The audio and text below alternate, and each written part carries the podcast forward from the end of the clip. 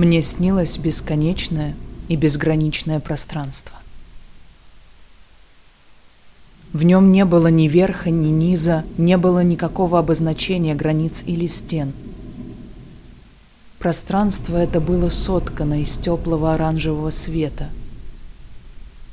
Свет был уютным, каким он бывает в деревенском доме в тихий вечер, когда в комнате горит лампа, как в клетку, захваченная линялым оранжевым абажуром.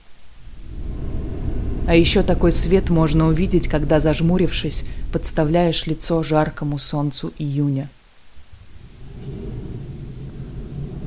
Сквозь это пространство шествовали люди. Дети, взрослые, старики, мужчины и женщины. Они шли по одному, парами и небольшими группами, постепенно сливаясь в единый широкий поток где-то вдалеке.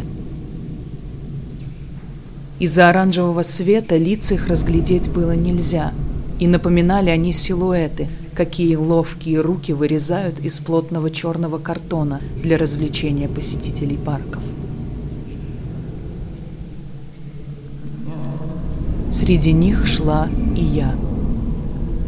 Я не имела никакого представления о цели и смысле нашего путешествия. Я просто шла, как просто шли и все остальные – Через некоторое время стало видно, что дальше определенной линии, никакими знаками, впрочем, не обозначенной, поток людей обрывается, хотя шествие не останавливалось ни на секунду. Но дальше этой линии не заходил ни один человек.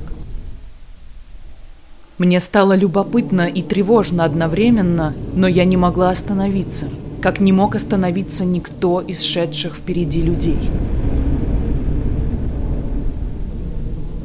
Затем стало видно, что на той таинственной линии люди просто падают, растворяясь в пространстве, как персонажи компьютерной игры после проигранной схватки.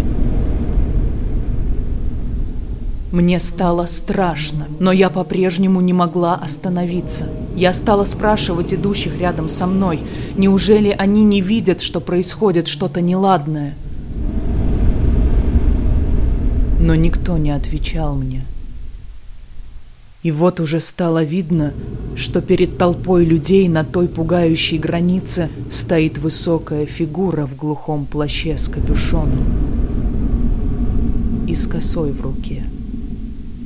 И косой этой она подрубает подошедшим людям ноги.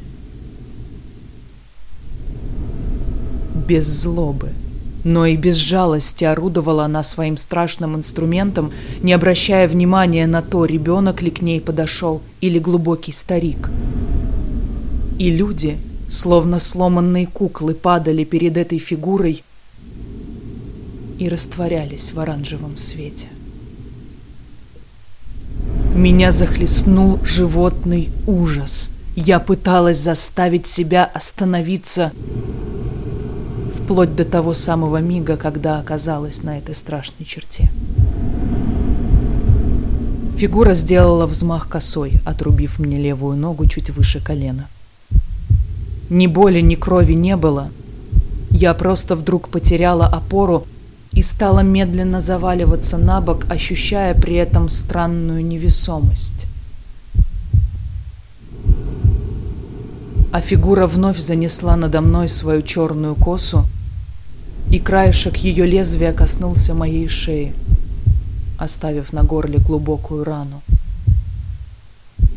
Я почувствовала, как бьется мое сердце, и удары его я ощущала всем телом. И с каждым ударом из раны на шее вытекала кровь, и вместе с ней вытекала жизнь. Мне не было больно, и уже совсем не было страшно. С последним ударом сердца я проснулась.